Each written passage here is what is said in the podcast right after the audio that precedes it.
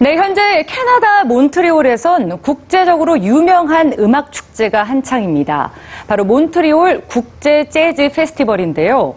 세계 각지에서 200만여 명의 사람들이 몰릴 정도로 엄청난 인파와 열기를 자랑하는 페스티벌. 그런데 이 축제가 처음부터 대단했던 건 아니라고 합니다.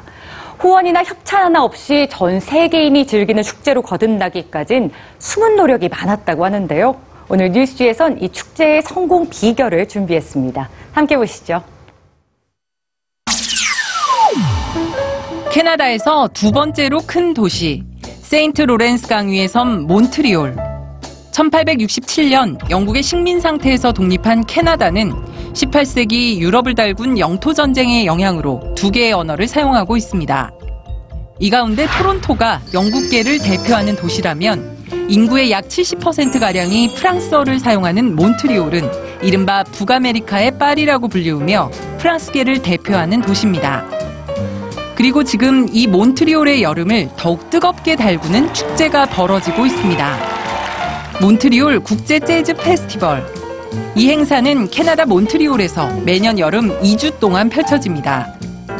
전 세계 20여 국의 재즈 음악인 2천여 명과 200만 명의 관람객들이 참여하는 이 대규모 음악 축제엔 재즈는 물론 블루스, 라틴, 가스펠 등의 다양한 음악이 연주됩니다.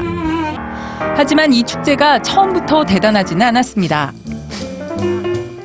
1980년 후원하는 곳 하나 없이 힘겹게 열렸던 첫 번째 축제.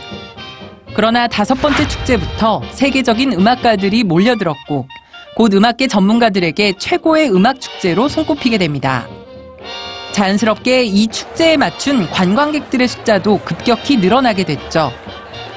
5년이란 빠른 시간 안에 이 작은 축제가 권위 있는 음악 축제로 자리매김하게 된 비결은 어디 있었을까요? 먼저 재즈라는 대중문화 콘텐츠가 가진 보편성과 독특함에 주목할 필요가 있습니다. 음악은 전 세계인들을 하나로 묶을 수 있는 보편적인 정서이면서도 이 가운데에서도 특히 재즈는 오랜 역사와 함께 전문적인 매니아층이 형성돼 있는 독특한 장르입니다. 축제 기간 낮 12시에서 밤 12시 반까지 라틴 재즈, 브라질 재즈, 쿠바 재즈, 아프리카 재즈, 현대 재즈, 전자 재즈 등의 수없이 많은 거의 모든 종류의 재즈 공연이 이어져 재즈 매니아들의 욕구를 충분히 만족시켜주는 거죠. 둘째, 효과적인 축제 시기도 강점입니다. 혹독하고 기나긴 겨울을 견디고 한여름의 생기와 화창함으로 가득 차는 캐나다의 6월과 7월.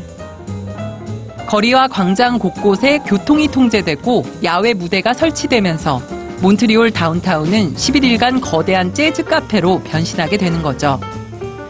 그리고 국제적인 음악 축제로 거듭난 가장 중요한 비결은 주최 측의 음악에 대한 진정성과 관객을 향한 열린 마음에 있습니다.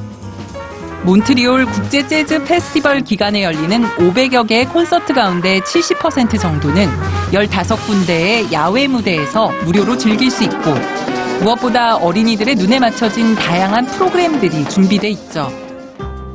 어릴 때부터 부담 없이 음악을 즐기고 사랑할 수 있는 여건을 한 도시가 마련해주는 셈인데요. 그 뒤엔 캐나다의 예술계와 몬트리올 주정부의 긴밀한 협력이 있었습니다. 정확한 타겟팅, 이를 꾸미는 매력적인 컨셉, 그리고 대중을 향한 진정성. 이것이 바로 몬트리올 국제 재즈 페스티벌처럼 세계적인 성공을 거두는 대중문화 콘텐츠의 공통점 아닐까요?